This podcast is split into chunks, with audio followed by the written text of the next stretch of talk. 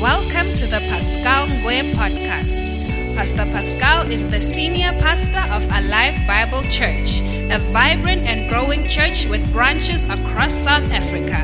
Pastor Pascal is an anointed teacher of the Word of God who makes the Bible to come alive. Get ready to be empowered with knowledge that will cause you to rise up and become who God wants you to be. Now, let's join the new series, Unstoppable. Today's message is Unstoppable Through the Anointing, preached at the Risen 2022 conference. Our title this morning is Unstoppable Through the Anointing.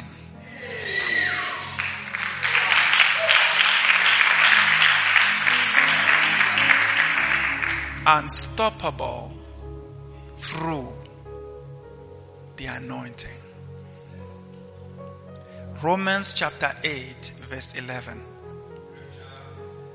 But if the spirit of him who raised Jesus from the dead dwells in you, it's a condition. If that spirit,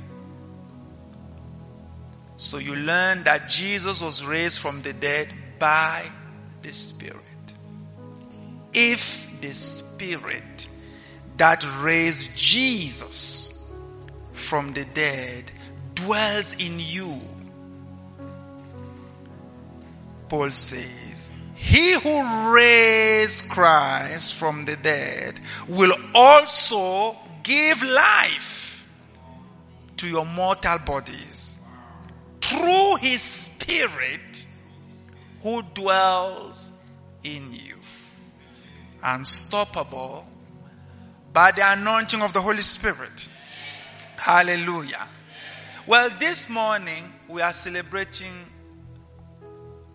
the resurrection of the Lord Jesus Christ. That he rose from the dead. That he is alive, like we sang this morning. He lives forevermore. The Bible says he's the same yesterday, today, and forever. He will never change. Hallelujah. You see, it is important that if you are a Christian, before I talk to you about, you know, becoming unstoppable to anointing, it's important that if you are a Christian, that you believe that Jesus is risen from the dead.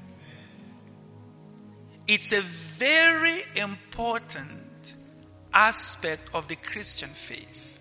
In fact, that particular aspect of the Christian faith, the resurrection of Jesus, not just something we are celebrating because we are feeling good about ourselves. No. I want you to understand this morning, and I'm going to you know, with the grace of Lord, take you through a few points to make you understand why it is important that you believe in that. I mean, Jesus rose from the dead, whether you believe it or not. But I want you to understand why it is important that you start believing it.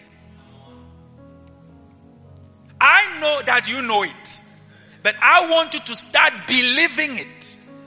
That it must enter among the things you believe, like you believe there's a day and there's a night you believe that you are a black man or a black woman or whatever your color is, that you also start believing that Jesus is not dead.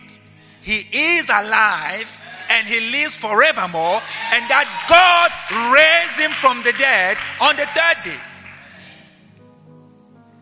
This is very important. You can sing it without believing it. You can talk about it without believing it. This morning, I want to challenge you to start believing that Jesus rose from the dead. Number one, if Jesus did not rise from the dead, then you and I are not saved.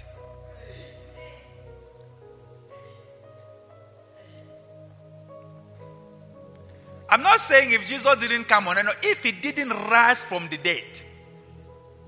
I'm not saying if he didn't die on the cross. If Jesus didn't rise from the dead, you are not saved. Romans 10 9.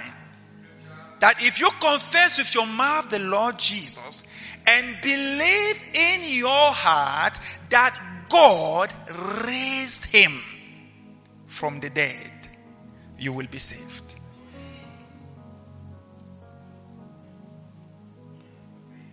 You have to believe that God raised Jesus from the dead for you to be saved. Not just believe that he died on the cross, which is important. But what actually saved you is that you believe that God raised him from the dead. Do you understand now why it's important that you believe that Jesus is alive? Number two, if Jesus did not rise from the dead, then you are still a sinner on your way to hell. Hmm? First Corinthians chapter 15 verse 17. And if Christ is not risen, your faith is futile. You are still in your sins. Your faith is futile. You are still in your sins. If Christ did not rise from the dead.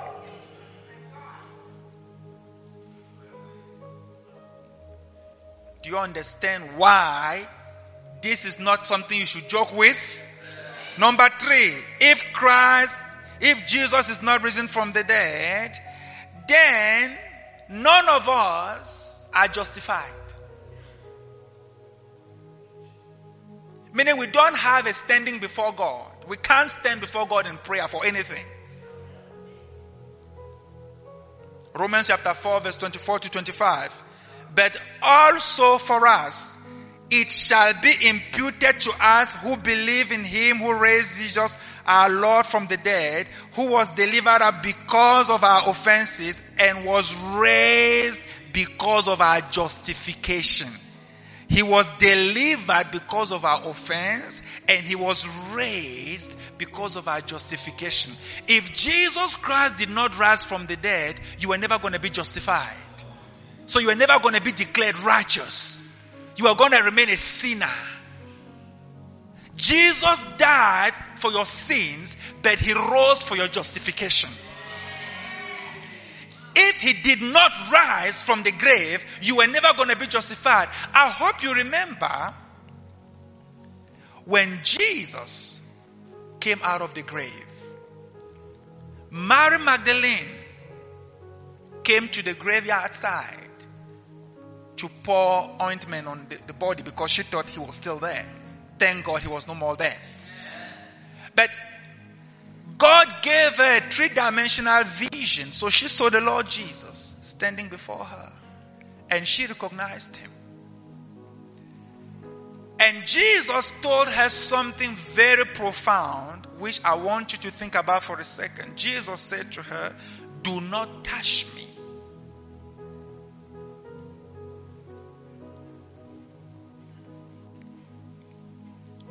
Why? Because a few verses later, Jesus is saying to Thomas, touch my hands. Touch. Why was Jesus saying to Mary, do not touch me yet? Why? He had just come out of the grave. He needed to go to heaven, produce the blood for your justification. And if that woman had touched him at that point, she was going to spoil everything.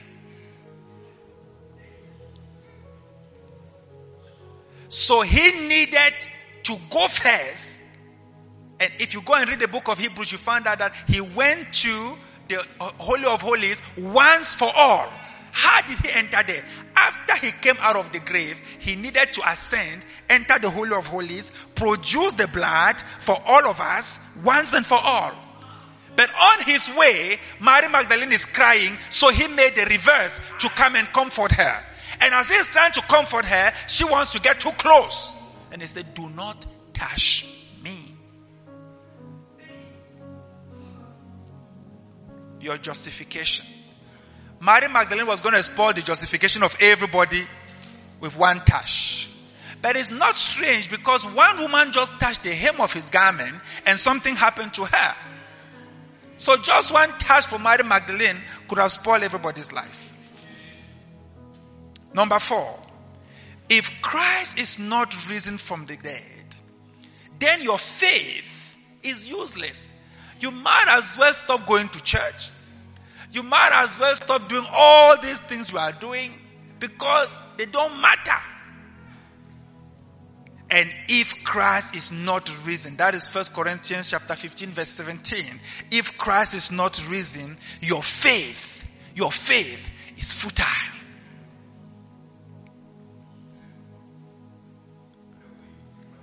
If Christ is not risen from the dead, your faith is useless. So it is useless to believe anything if Christ is not, not if Christ didn't come down from heaven, not if Christ didn't die on the cross, if Christ is not raised from the dead. You have no, you have no reason believing anything. It doesn't matter. It doesn't help. It is the resurrection of Jesus that gives meaning to your faith.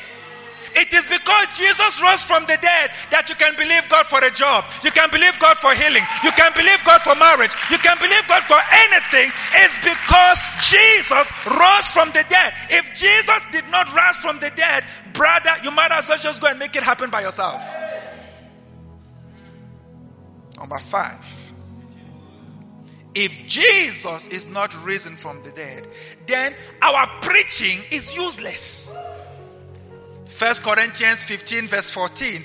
And if Christ is not risen, then our preaching is empty and your faith is also empty.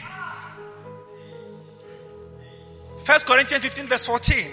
Our preaching is empty and your faith and our faith comes by hearing. So because my preaching is empty, then your faith too will be empty. The whole thing is just an empty hole.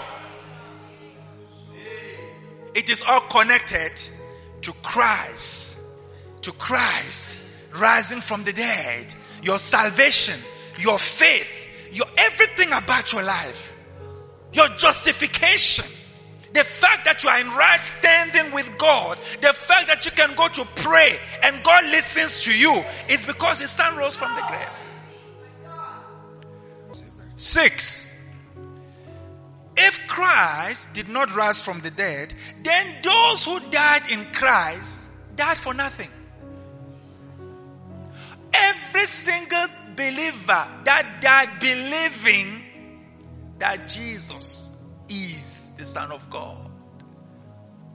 Everybody that ever believed, went to church and believed that Jesus, something, something about Jesus, they all died for nothing and their faith, everything is useless.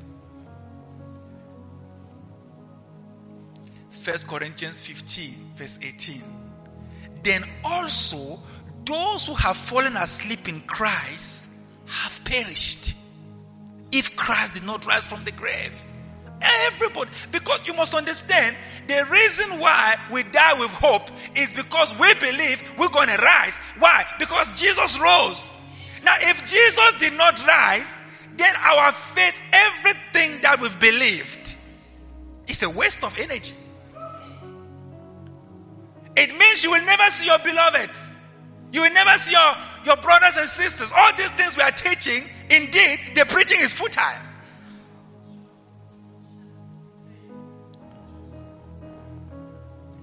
If Christ did not rise from the dead, it means there will be no rapture. It means once you die, just like the ants and the lizards and everything else is end. That's it.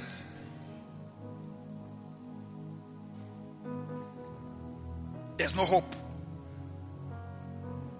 Lastly, if Christ Jesus did not rise from the dead, then Christianity is no different from any other religion. It's a dead religion with a dead leader.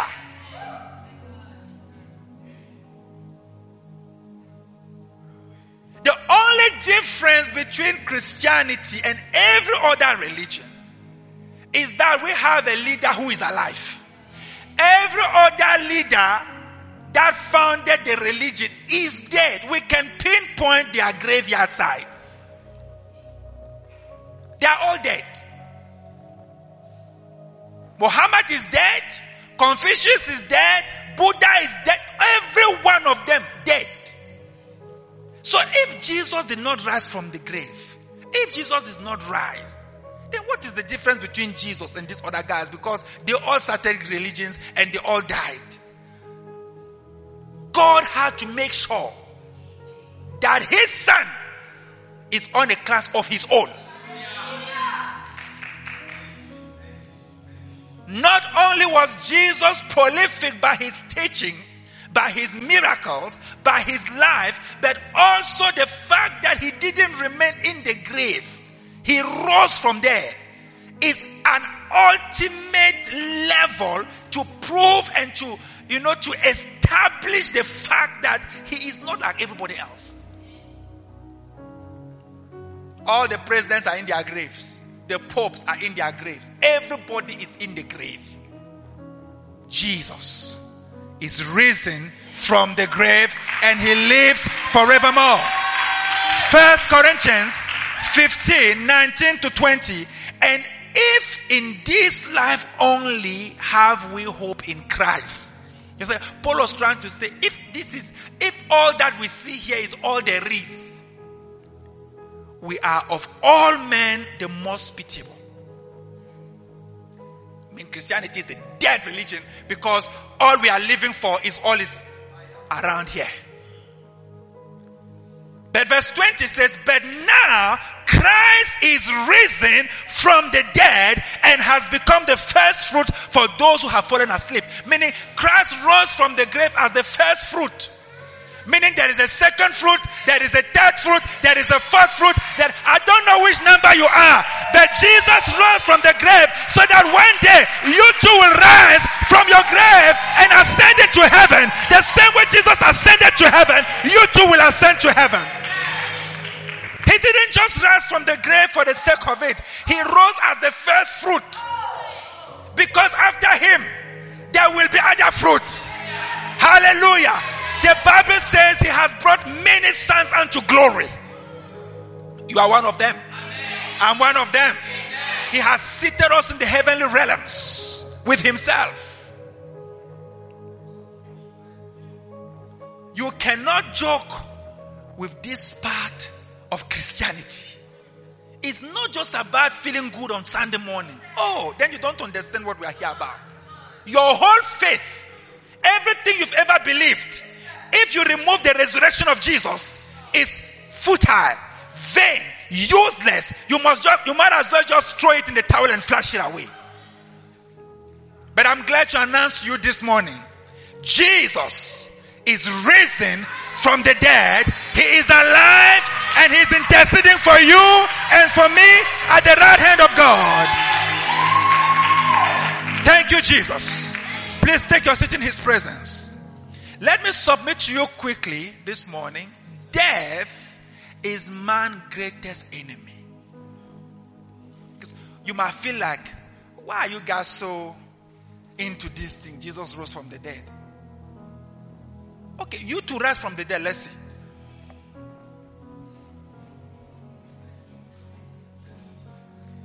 If it is that easy, just die and come back.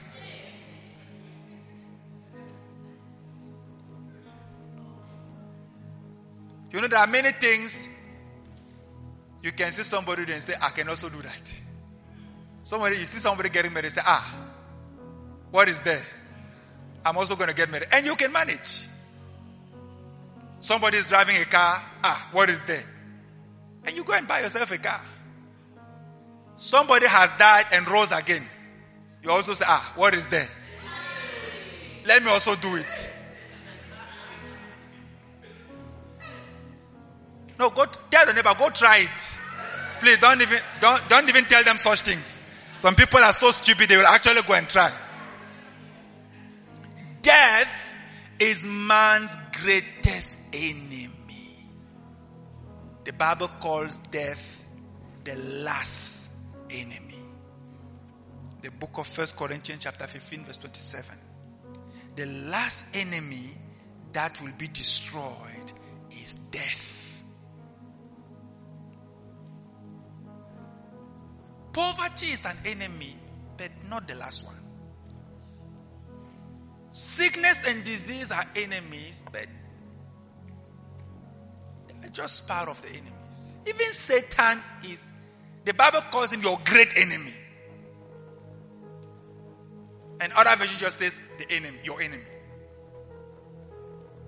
But death is your last enemy. After you fought sickness, after you fought disease, after you fought poverty, after you fought failure, after you fought rejection, after you fought every fight, you fought to be on top, you fought to be recognized, you fought to buy your house. Ooh, you fought so many things. Death is not yet coming. He lets you fight all these guys. He's your last stop. He's your last battle. And I need to announce to you this morning, he doesn't lose fights, this guy.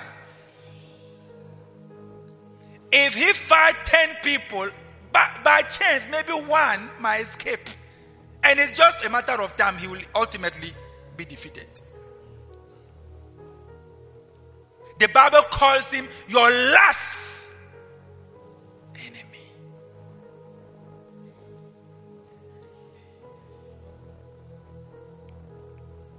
Why is death such a fearsome enemy? I'm going to tell you why. You see, poverty can stop you for a while. You can learn a trick and overcome. Sickness can stop you for a while. And you can get the right medication and the right medical attention and pull out. Lack all these things can stop you for a while. And if you keep moving and you keep applying all the things we've been learning, you can fight and pull through.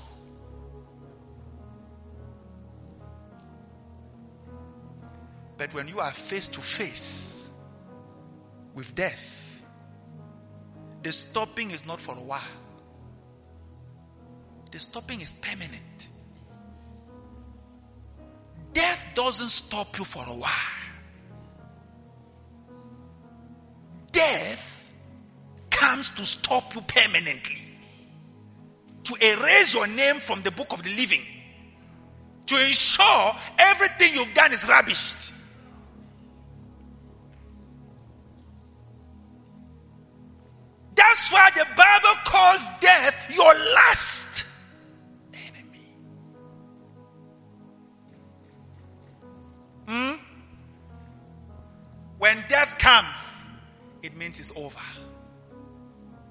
For a day, no, forever. Are you listening to me? Okay. Once you go down the grave, huh?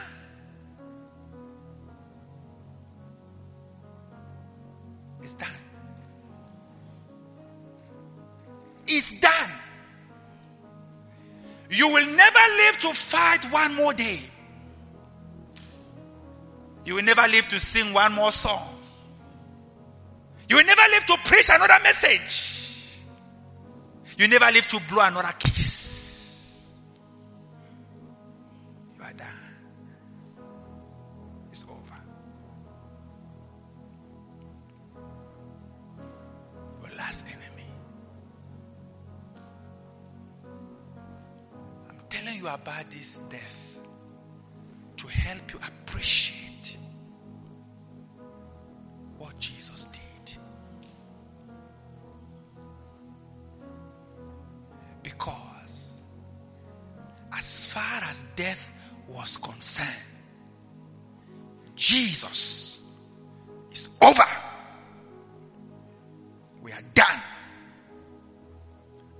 people, you walked on water, you fed people,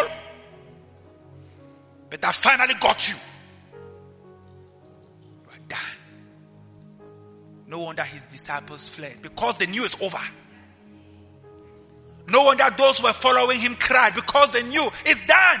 Once you meet this guy, it's over. We are done.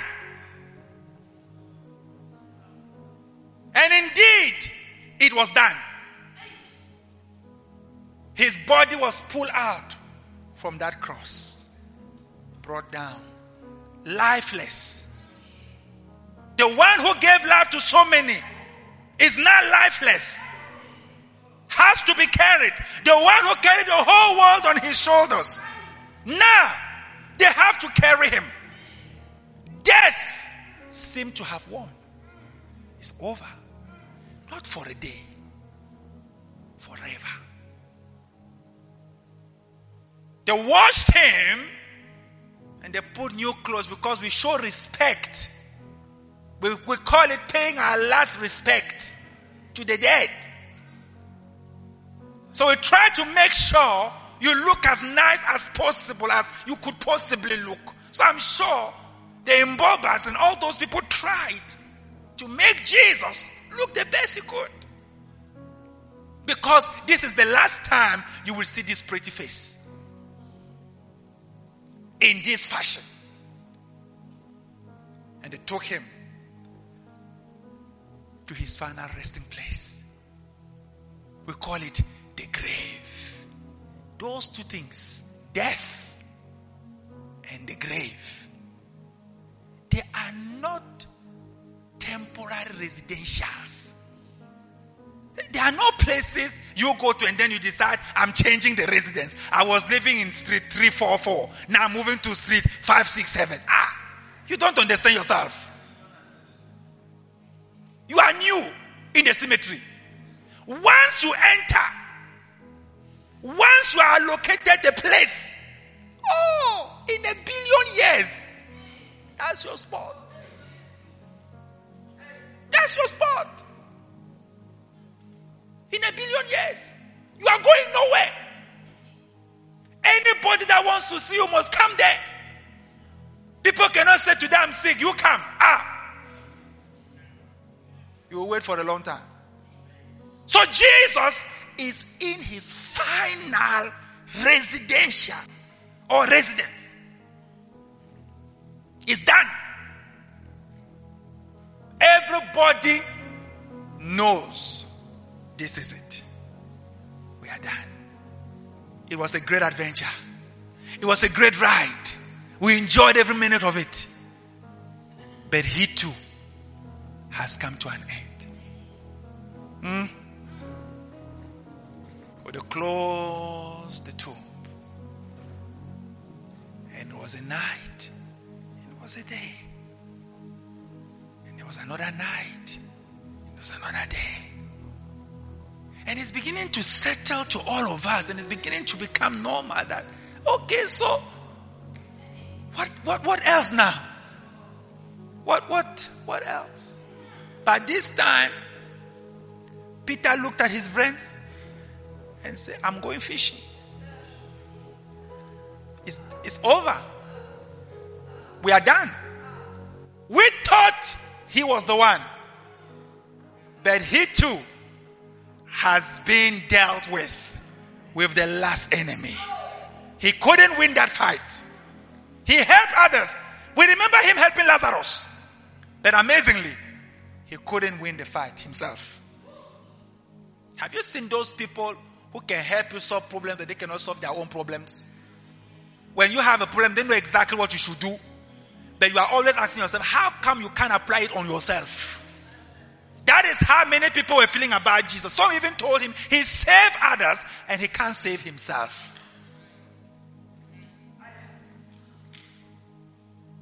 Peter says, I'm going fishing. It's game over. We are done.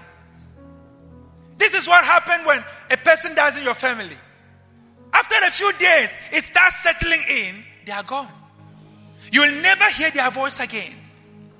You'll never feel them around you again you better start distributing the clothes or burning them up because you will never see them wearing those clothes. When the person has been freshly buried, it seems like something, some miracle or something could still happen. But by the evening, nothing has happened. Throughout the night, you don't hear a knock on the door and it's the person. By the next morning, reality starts settling in. He's gone. I want you to imagine the disciples. He's gone. He will never be seen. He will never be heard. Then another evening, and that blessed morning, the first day of the week, which in our time is called Sunday morning. By the way, that's why we've shifted our service from Saturday to Sunday because the Sabbath happens on Saturday, the seventh day of the week. Sunday is the first day of the week.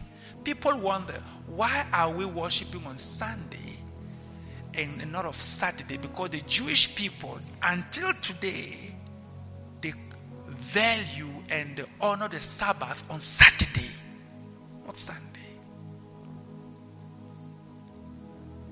We Christians do not flow much with the Sabbath. Why?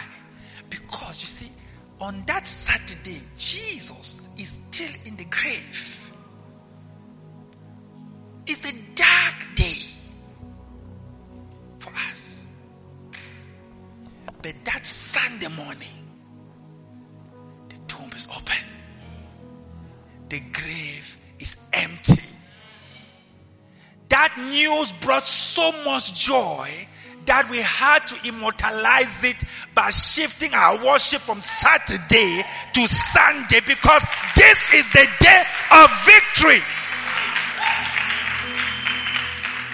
Now I know very well that there were people that were worshiping the sun god on Sunday. You know, it was a Sunday for the sun god. But now it's the son god. Sunday. S-O-N. The day of the son of God. That's what we are here for. Are you listening to me? So that blessed day, Mary goes to the grave, like I was saying just now, and she realized Jesus is alive. Hallelujah. The tomb is empty. Just as he said he would. He rose from the grave after three days. But I want to talk to you quickly now.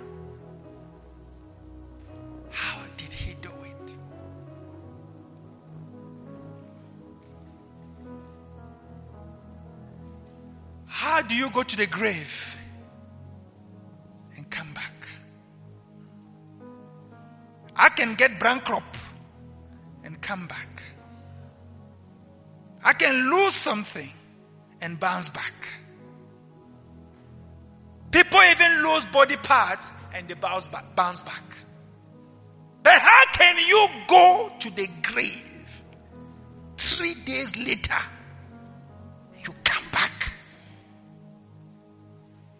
The resurrection of Jesus is the greatest comeback in the history of human beings. There's nothing like that. If you want to understand a person that can never be stopped, a person that has never been defeated, a person that keep bouncing back, no matter what, look at Jesus. Hebrews says to you, look at Jesus, the author and finisher of your faith. Somebody who goes to the grave who goes to the grave and bounces back and comes back. How can you go? I know you can go to a hole and come back. You can go to prison and come back.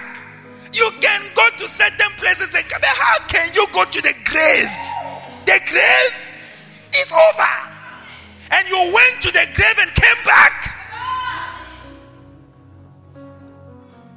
Tells me the grave is not the end tells me whatever you are going through cannot be the end because it doesn't look like the grave. It is not the grave. Somebody went to the grave and came back. You haven't gone to any grave.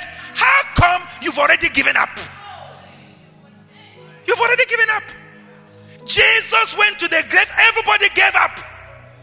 But he said, I'm coming back. I will be back. Tell your neighbor, I will be back. I will be back. If Jesus went to this dark, gloomy place and came back stronger than before, greater than before. The Bible, when he came back, God gave him a name that is high above every other name. That at the mention of the name of Jesus, every knee shall bow of all the things in heaven, on the earth, and under the earth. He came back. He came back. How can you go to the grave and come back? What manner of man is this? But the key is right there. I read it in the beginning. If the Spirit, if the Spirit, how do you go to the grave and come back? What allowed Jesus to not remain in the grave? What will allow you to not remain in that rotting pit you are finding yourself into right now? Whatever it is, Satan likes throwing us in pits. The pits of death, the pits of loneliness, the pits of sickness and disease, the pits of discouragement. Jesus went to a grave. Everybody here, you might not have gone yet to a physical grave. But grave means something has ended. Hope has ended. Dreams have ended. Life has stopped. Something has shifted. Satan specializes in doing that to us while we are alive. If it's a condition, it's a condition. If the spirit of him who raised Jesus, Jesus, he's not taking you back to that particular scenario, that thing that happened that day. He's explaining it to you and me. If the Spirit, by the way, let me submit to you the resurrection of Jesus Christ was the greatest display of the power of God. In all creation, God has never used so much power than when he was raising his son from the grave. It's found in the book of Ephesians, chapter 1, verse 13, 14, and 15. God is telling you that I use my greatest power to raise my son from the grave. But now in the book of Romans 8 11, he explains to you how he did it. He says, if the spirit of him, so if the spirit of God, the Holy Spirit, who raised Jesus from the dead, dwells in you. He who raised Christ from the dead will also give life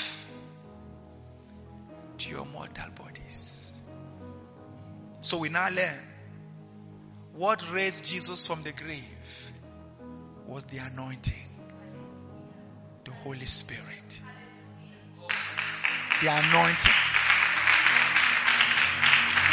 The anointing.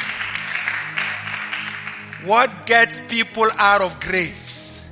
What gets people out of impossible, complicated, and phantomable situations that they cannot even begin to understand how they will ever come out of this. That you enter something, you ask yourself, this one, will I ever come out? Is there a way? How can you enter the grave and ask, where, where, there's no way out? The grave? Look, everything at the might be a way. But the grave? There's no way out. Please understand yourself. There's no, if there was a way out, people are going to come. Some of the greatest minds of this world has ever known are inside there. They don't know how to come out. They invented all kinds of things that we are enjoying today, but they cannot invent a way out of that place. If there was a way out, they will find it.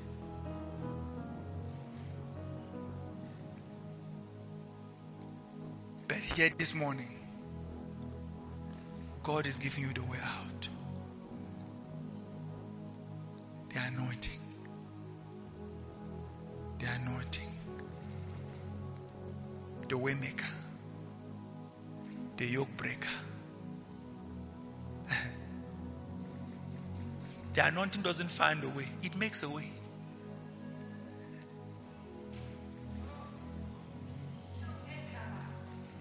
It makes a way. It may, most of the time, there's no way. He makes one.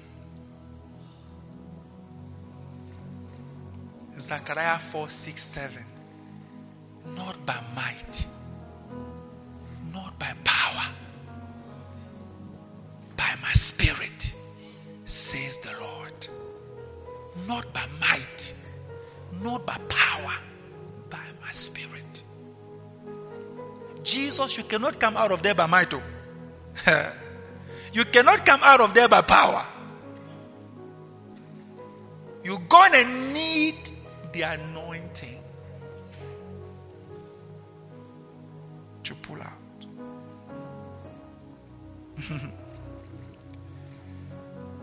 so God ensured that Jesus was anointed. Act 10:38 how God anointed Jesus of Nazareth with the Holy Spirit is that that's the thing. The Holy Ghost. How God anointed Jesus of Nazareth with the Holy Spirit and with power. Then motion started. Went about doing good and healing all that were under, that were oppressed of the devil. Why is the anointing making people unstoppable? Why is it that when a person is genuinely anointed, you cannot stop them? You can throw anything at them, you'll be amazed. They'll pull out. How is it that when a person, you see, a lot of us, listen, a lot of us, we speak in tongues, we are not anointed. An anointed person is unstoppable. In fact, he is untouchable. Touch not my anointed. Do my prophet no harm. Touch not, not my child, my anointed. You see, not every child is anointed. When you are a child of God and you are not anointed, you'll be touched, or, oh. or oh, you'll be touched. The untouchability is the status of the anointing. When you become anointed, you reach the status of not being touchable. Touch not my anointed. I mean, wherever he goes, everybody will clear. So he becomes unstoppable. Touch not my anointed. Do my prophet no harm. Touch not my anointed. How God anointed Jesus of Nazareth, and it is the Spirit that that Holy Ghost is what took him out of that impossibility. That impossibility. Some of you, your marriage is an impossibility. Your healing is an impossibility. Like your, your future is a very impossible equation. You can't even begin to understand how it will happen. Let me tell you something. How God anointed. If the, if the oil of the Holy Ghost can touch you, you will become untouchable.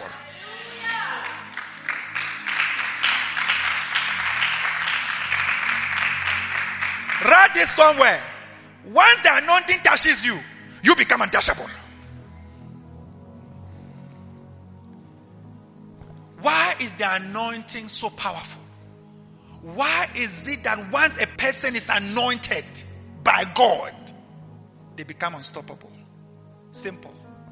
The anointing is God.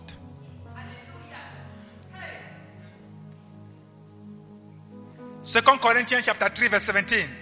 Now the Lord is the Spirit. And where the Spirit of the Lord is, unstoppable.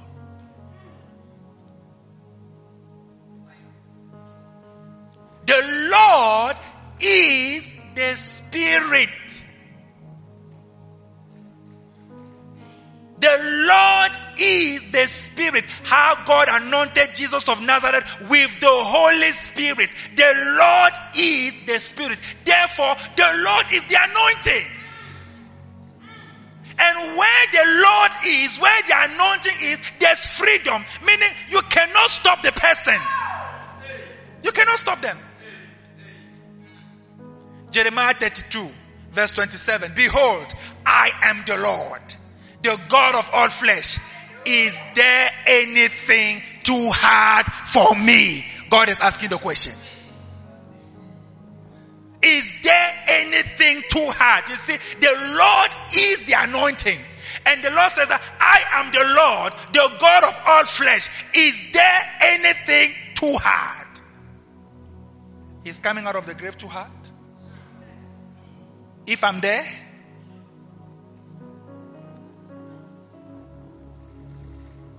An anointed person is unstoppable because God is unstoppable. And if God is in you, you become unstoppable. Is there anything too hard? Is there anything too hard? It, everything is hard when you are not anointed. Everything is too hard when you are not anointed. I promise you right now. If you are not anointed, everything will be hard. Even eating will be hard. When you are not anointed, even sleeping is hard. It's hard. When you are not anointed, even enjoying a car you, you bought is hard. But he asked, Is there anything too hard for the Lord? And the Lord is the Spirit, and the Spirit is the anointing. So, is there anything too hard for the anointing? That's the question.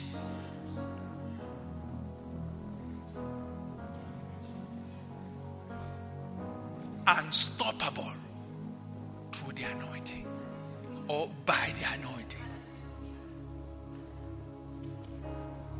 Let me tell you something about Jesus Christ. Everything about the life of Jesus was an impossibility. One, how can God become man? That's impossible.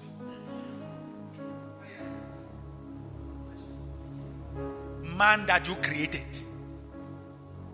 Now you need to go through him to become something. How can I create Mercedes? Then I now need to go through Mercedes to become a Mercedes myself.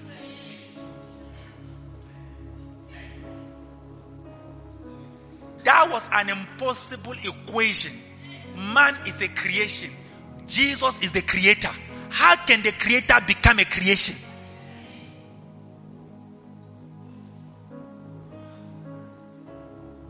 That is how the journey of your Lord started with an impossible equation to be resolved. Mary, who was given the news, asked the angel, How can this happen? Number one, I'm a virgin myself. I don't know anybody. As you see me like this.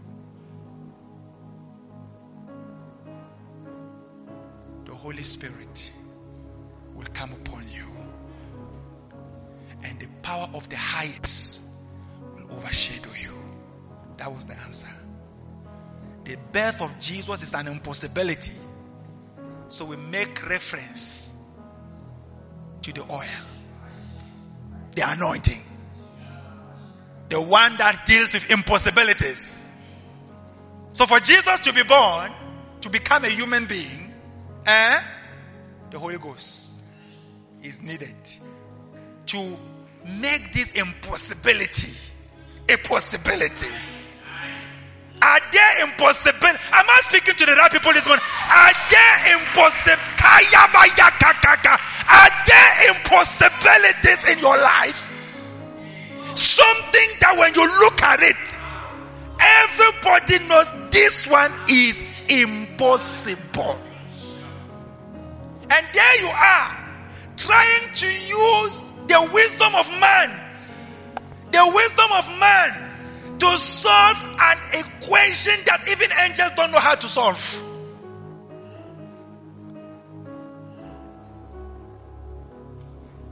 From his birth, the Holy Ghost is introduced to you as the anointing that makes a way where there's no way.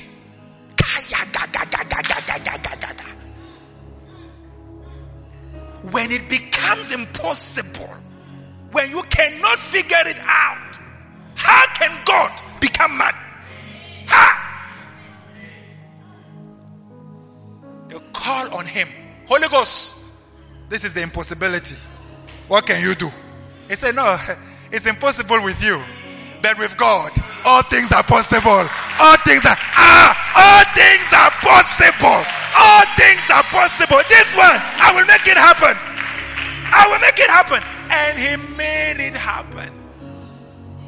A child was born without a father. And he started moving around.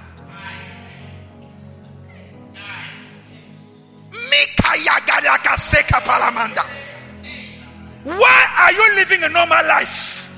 That's why you are normally stopped.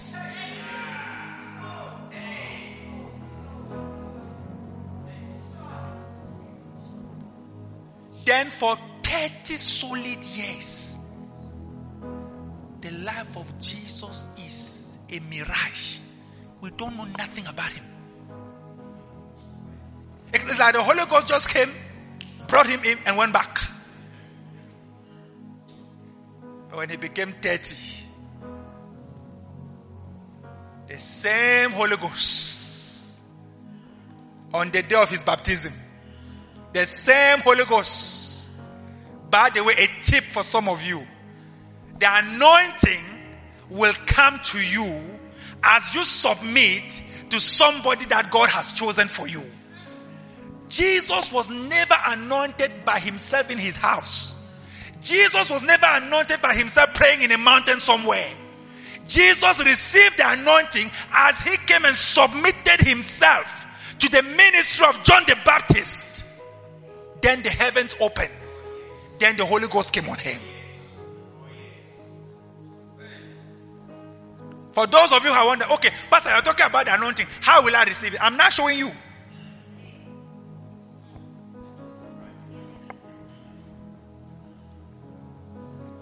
God does not anoint lone rangers.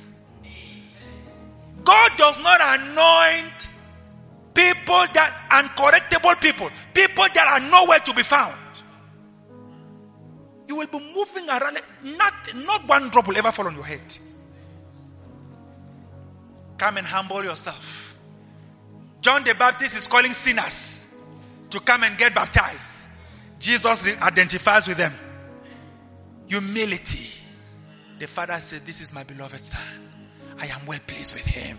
Anoint him, anoint him, anoint him, anoint him, anoint him, anoint him. Anoint him. Change his level.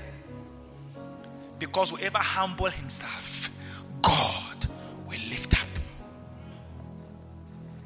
You are too big. How can I come in? They are calling sinners. I must also come. Sorry. The anointing will be very far. Hmm?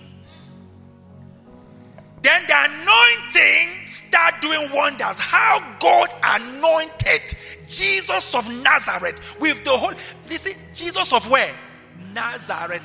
Remember the statement of Bartimaeus. Can anything good come from Nazareth? Can anything good come from that place? It is from that place a man called Jesus of Nazareth. That is where he came from. But the difference between him and other people of Nazareth is that God anointed the guy. And because God.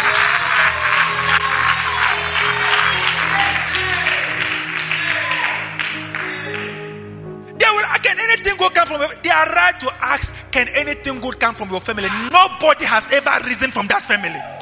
Because nobody has ever been anointed in that family. The anointing is the status changer. The anointing is the yoke breaker. The anointing is the story redirector and rewriter. Can anything good come from Nazareth?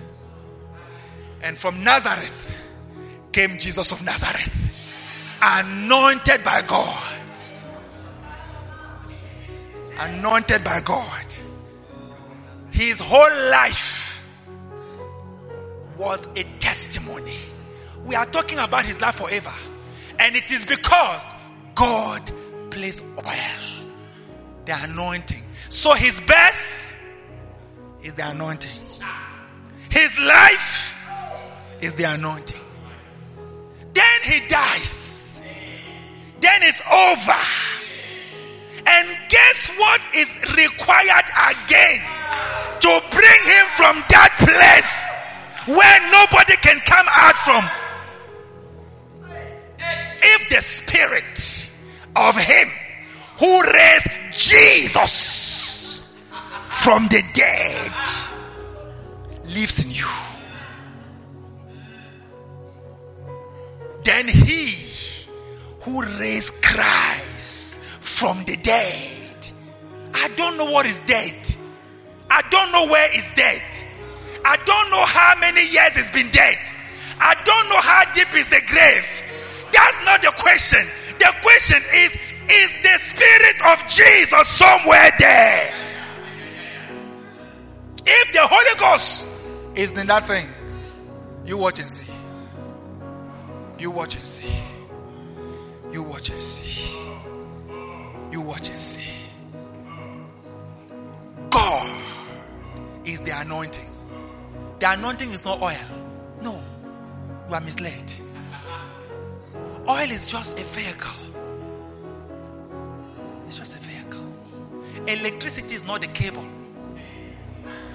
The cable, the cable is just a vehicle for electricity. You cannot take a piece of cable, start moving around. Say, I have electricity. I have electricity. I have electricity. There are people moving around with with, with, with, with gallons of oil. I, I have anointing. I have a, look.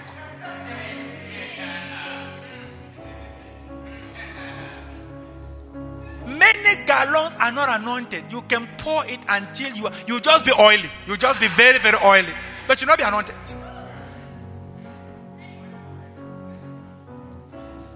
Nowhere in scripture do we even see Jesus was touched by a drop of oil. The verse I just read doesn't say how God anointed Jesus of Nazareth with oil. With the Holy Spirit and power. The real anointing cannot be seen with naked eyes. That thing, that God Himself coming and tabernacling on you, sitting on you. Magega Zole Mega Laga, sitting on the issue. You call him, he comes and he and he sit on the issue for a few days, just like a hen. A hen is on her eggs and she's just warming the eggs, warming the eggs. You are asking, can anything good come out of these eggs?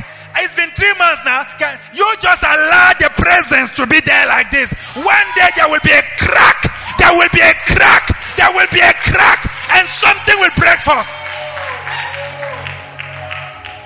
Something will break forth. I pray for you this morning that the anointing of the Holy Spirit will start speaking on your behalf on that impossibility that has come and sat on you. Many of you are in graves. Satan is a tormentor. Satan is evil. He torments people. Eh, Don't think it's only when you die that he starts tormenting. When you are alive, many people are in graves.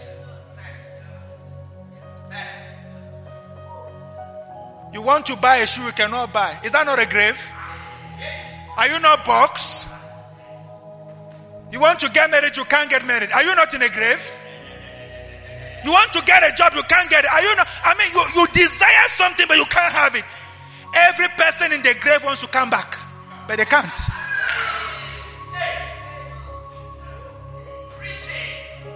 They all have unfinished businesses here. They want to come back. I'm sure Steve Jobs wished to come back and correct a few things.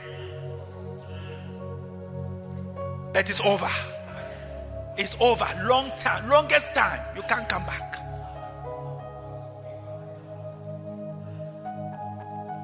This morning, God is showing you the formula. As I close, let me show you what God did for Jesus by showing you what God did for Cyrus. If you can understand Cyrus, you've understood the anointing. Easy. Thus, this is Isaiah 45. It says, if you are a student of the anointing, there are certain verses of the Bible that must become Act 10 38, Isaiah 10 27, Isaiah 45. There are certain verses that must be part of your curriculum. If you are interested in the anointing, Habakkuk 2 2. There are many of them. Zechariah 4 6. Isaiah 45, verse 1 to 4. Thus says the Lord to his anointed. See, I'm telling you, it's not to his child, his anointed. It is the anointing that changes your status. That's not my anointed. It is the anointing that makes the difference. To Cyrus, now listen to what the anointing is going to do. One, whose right hand I have held. An anointed person is never alone. You are seeing him moving, you are thinking he's alone, and that's your mistake. You don't know somebody is holding his right hand. You don't know. That's the mistake. Whose right hand, and the right hand is the hand of power, is the hand of productivity. And God says, That's the hand I'm holding, your right hand, where your strength is. So the anointing goes where your power is to make you productive and fruitful. Number two, to subdue nations before him. Number two, the anointing subdues opposition. Just last Sunday, I taught you that a man can stop you. When you hear nations, what do you think we're talking about? We're talking about people, different people. A man can stop you.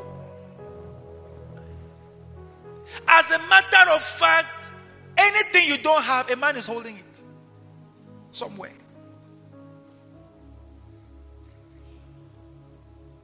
But an anointed person, God, the anointing subdues nations. To subdue means you bring under control. The person doesn't want to do it, but he has no choice. The moment you show up, he is subdued. She is subdued. Oh, maybe you've never been resisted before. I have been resisted before. And I have seen the anointing subdue things for me before. Look, dogs might fight you there and there, but they are not your problem. Cows might be on the road when you are driving, but they are not your problem. Your problem is people. Apart from the devil, the second group that is fighting you is people. And if you don't have something that can subdue, and I hope you are not understand why people go to Sangomas to get mutis. It's to subdue the will of people. It's to try to curve people to do what you want them to do. We don't go to any Sangoma. We engage the oil.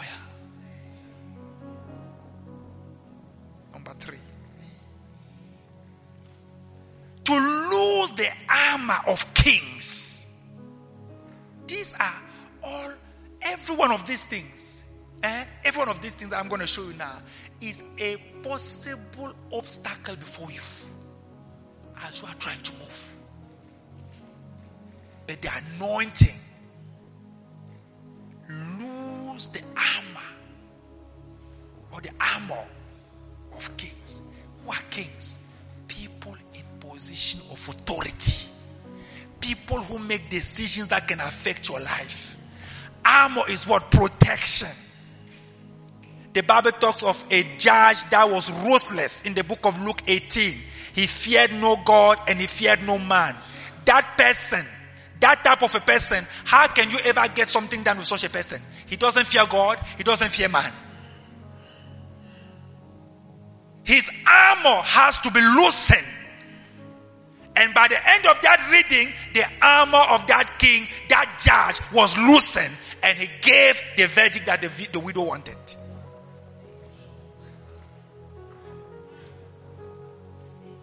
And there are people sitting somewhere holding your CV and they don't, ah, Right now, in the name of Jesus, Father, any king, any king holding anybody's life, anyone that is watching me, listening to me, and somebody somewhere is holding your destiny. They are deciding your future. Father, I pray, let the anointing loosen their armor now. Let the anointing loosen their armor now. In the name of Jesus. Number three, to open before him the double doors. This is one person.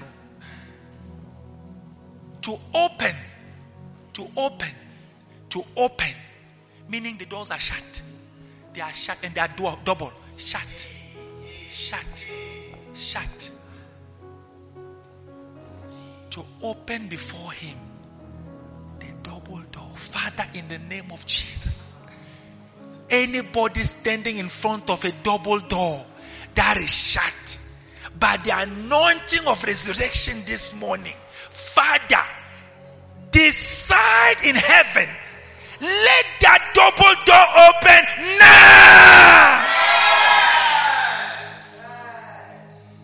now. Number four, so that the gates will not be shut. Ah, so, nations, armor of kings, double door, gates. Not so that the gate, the gates are many, many in front of you. Many. Many. So that the gates will not be shut. It means the gates are shut. They are shut.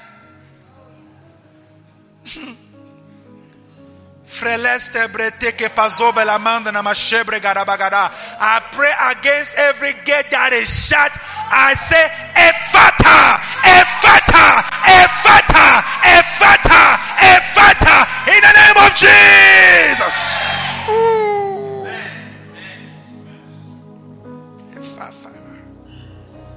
Gates in you, gates around you, gates away from you. There are gates. Oh. I told you yourself that you yourself you have gates. You have your ear gate, you have all kinds of gates in and around you. And sometimes Satan shuts them. He can shut your hearing gate. You can never hear advice. You can never hear counsel. You can never receive instruction. And that gate is shut and you are destroying yourself. And there are other gates. They can be shut. You can't produce. Oh, he says the anointing eh, will ensure that the gates will not be shut. Amen. Number five. Wow. I will go before you. The anointed. Somebody is holding his hand. But that's not all. Somebody is going ahead. Before he gets there, they've been there. Ah. How shocking it is to arrive in a place and your first time. You don't know anybody. You don't know anything. You'll be fried. how good it is.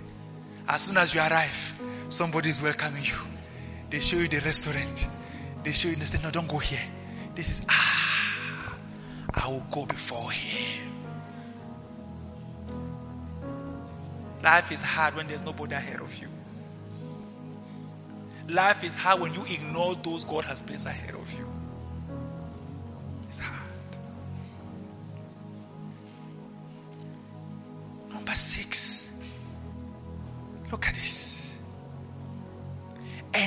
Will make the crooked places straight. It's still one person. All this, one human being. Do you realize that Cyrus had no future in this world?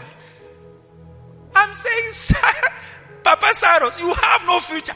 I mean, the crooked places, straight, double doors, gates, crooked places. My God, how will you make it?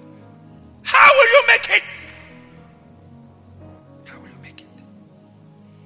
But the anointing makes the crooked.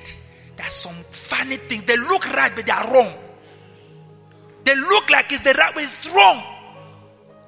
The anointing will make all the crooked things straight. You will know, hey, they, they know here, here, here, here, here.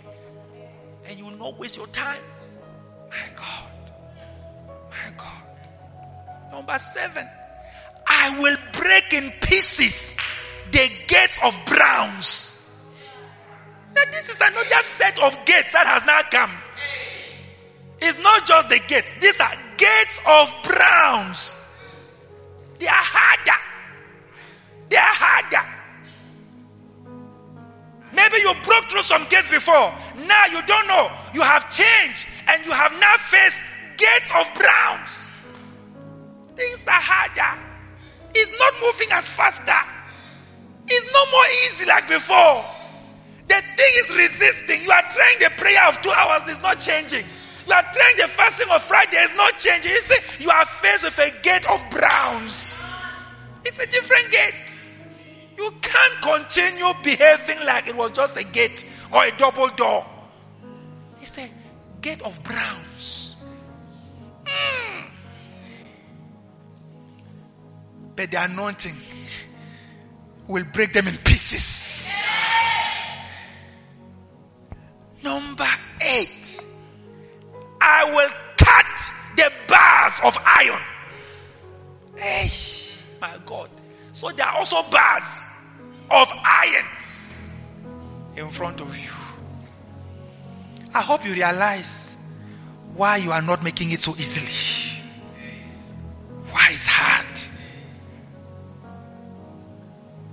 I told you before a lazy man has no future. Now I'm telling you, a Christian that is not anointed, they might as well forget it. If, if, if you are not anointed, you might as well forget it.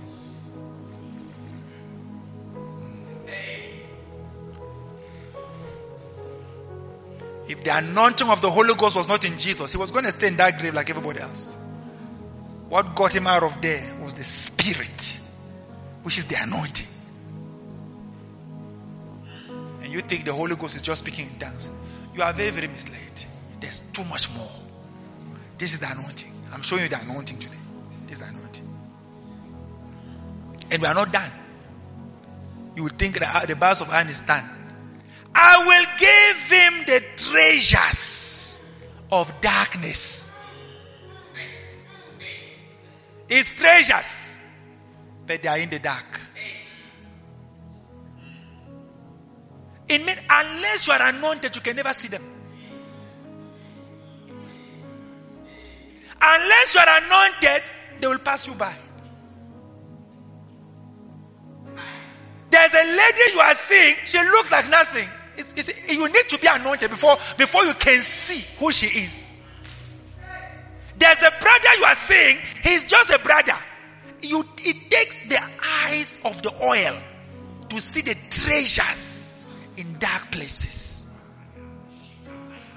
A job you are doing, it looks like it's a stupid job, yet it is a treasure in dark places. Hmm? You want flashy. Not everything that flashes is gold, by the way. Hidden riches in secret places. You see what the anointing does? The anointing will go and poke something that is hidden in a secret. Is hidden in a secret. Is hidden in a secret place. Like you, you must first find a secret place, then start looking for it. Yeah, even the deep things of God, He searches. He searches all things. No eye has seen, no ear has heard, no man has conceived the things that God has prepared for those who love Him. Yet He has revealed them to us by the Holy Spirit. For the Spirit of God searches all things, yea, even the deep things of God.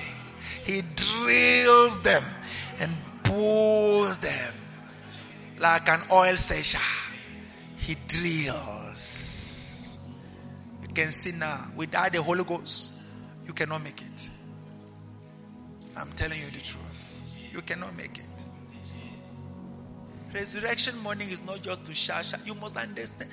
How did Jesus pull out of that place? He was never supposed to, when, the, when death took him there, it's done. Just like everybody, you're going to be there. But Jesus entered the grave with something in him. And what was in him started fighting.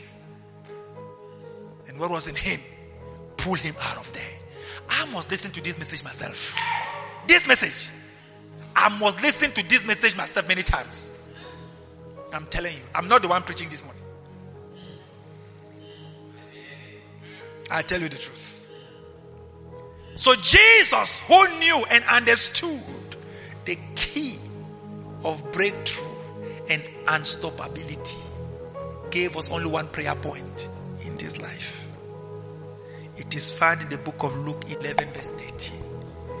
If then you, being evil, know how to give good gifts to your children, how much more will your heavenly Father give the Holy Spirit to those who ask Him?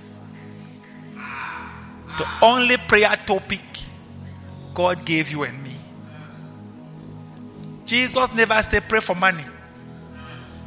Jesus never said pray for house. One prayer topic.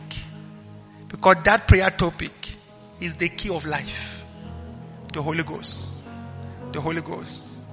The Holy Ghost has all the jobs you will ever need, all the houses you will ever have, all the people you will ever meet, everything that concerns you, the Holy Ghost, the Holy Spirit, the anointing. If you can allow yourself to believe that what got Jesus out of the grave was the Spirit. I know it sounds funny. And that is how the things of God are. They sound funny. How can you say somebody came out of there just because of the Spirit? How can you say the only prayer point I must pray is the Holy Spirit? Ah, I don't understand what you're talking about. You see, that's how the things of God are. It looks like it's nothing. It is everything. The Holy Spirit. The Holy Spirit. Holy Ghost, we need you.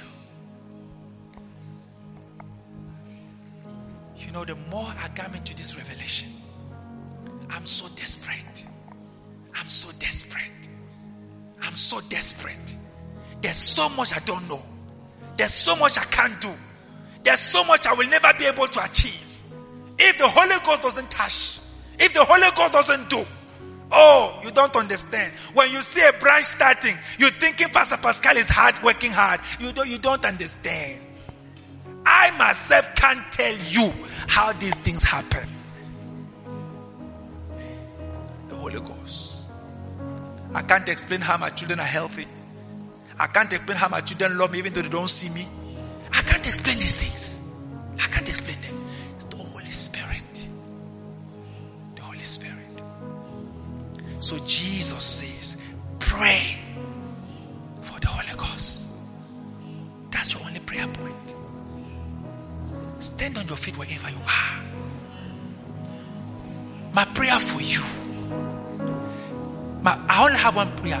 My prayer is that you will listen to this message again and again. This, this particular message. This Reason 2022 message. You will listen to it many times. Until you get the revelation that all you need is the anointing of the Holy Spirit. Not even oil on your head. That is just the formality. The real oil is the Holy Ghost. Wherever you are, raise your hands and just cry out in desperation. Holy Ghost, I need you. Holy Ghost, I'm sorry I put you away. Holy Ghost, I'm sorry I neglected you this much. Holy Ghost, I'm sorry I didn't understand your job in my life. Oh, open your mouth and just start crying out to Him right now. Wherever you are, wherever you are, wherever you are. Holy Ghost, I need you. I realized this morning the gates in front of me, the bars of iron, the gates of bronze, the double doors, the crooked places, the hidden riches. Oh, if you are not with me, how will I ever identify them? If you are not with me, how will I ever know what to do?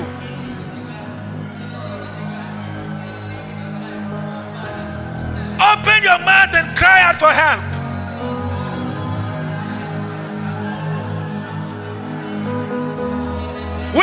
The anointing. You need the anointing. Please stop joking with your, with life. You can be in that grave forever. We need the anointing of the Holy Ghost. That's how you become unstoppable. Oh, Jesus.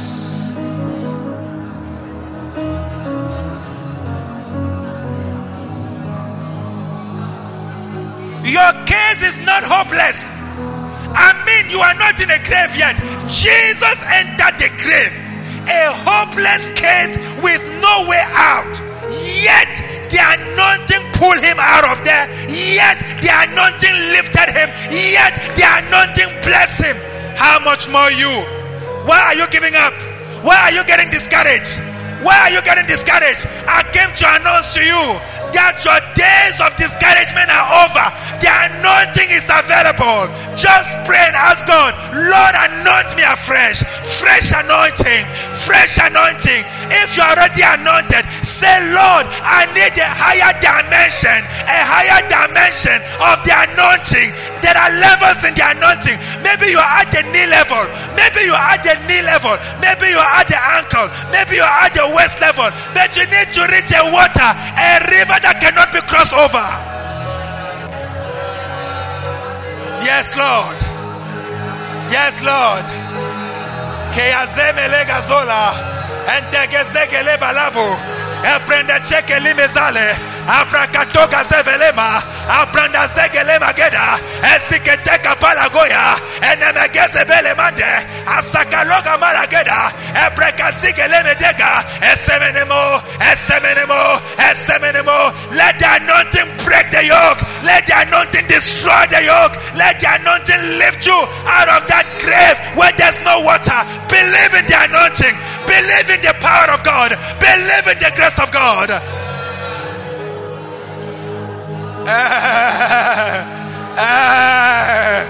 Neyanaze, Neyanaze, Asamanaze, Epelazela, Ezimezeza, Azokozale, Etimegade. Oh!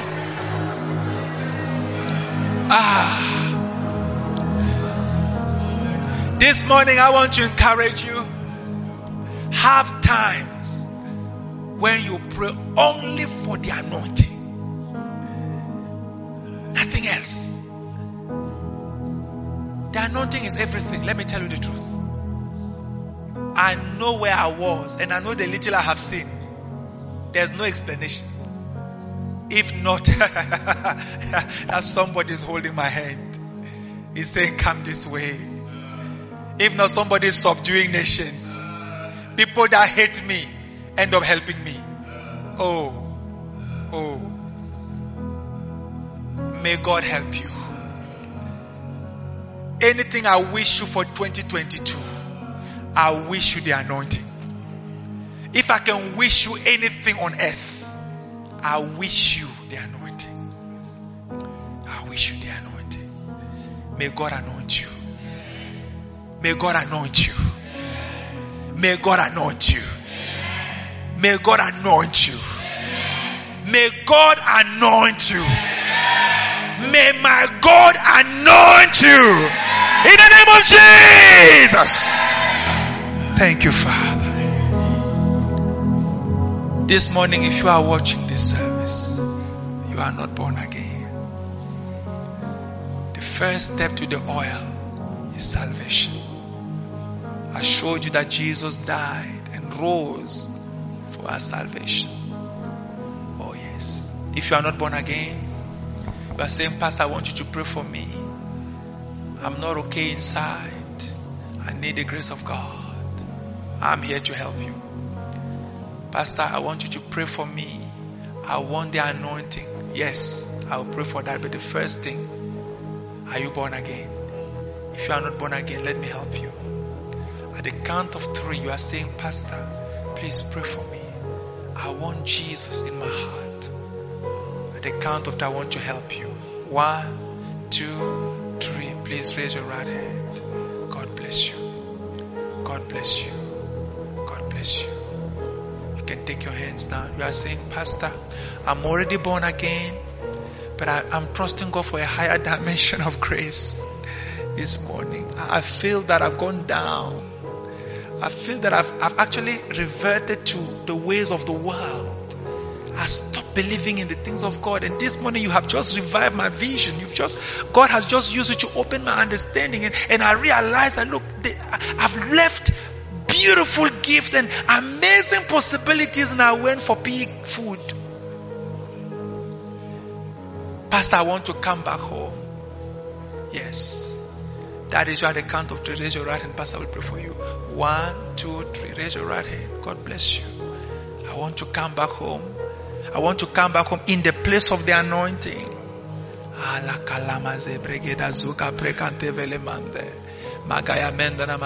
You know what is home? Home is the Holy Ghost. Home is the Spirit. You are a spirit man. Home is the spiritual life. Home is spirituality. Home is where you belong. Carnality is a strange world to you. And Satan wants to pull you there. But you are saying this morning, Pastor, I want to come back home. I'm a spiritual person. I belong in the realm of the spirit. You are right. That's your dimension. Let us pray together. Repeat after me. Dear Lord Jesus, I surrender my life to you this morning. Please forgive me my sins. Wash me with your blood. I believe you died for me. On the third day you rose again. That I might be justified. Right now, I believe my sins are forgiven. I'm justified by your blood. I'm saved. I'm restored. I'm born again. I am free from the power of sin to serve the living God. Thank you, Lord Jesus, for forgiving me. Thank you, Lord Jesus, for giving me another chance to pursue the anointing, to understand the anointing, to value the anointing, to cherish the anointing, to cherish the Holy Spirit the precious Holy Spirit. Thank you, Jesus, for saving me. In Jesus' name, amen. Thank you for listening. May God bless you. Remember to subscribe to receive our latest service notifications and to share the link. You can also watch our pastor, Pastor Pascal, live on our Facebook page, Alive Bible Church HQ, or on our YouTube channel, Alive Bible Church SA. Remember, you are alive to give life.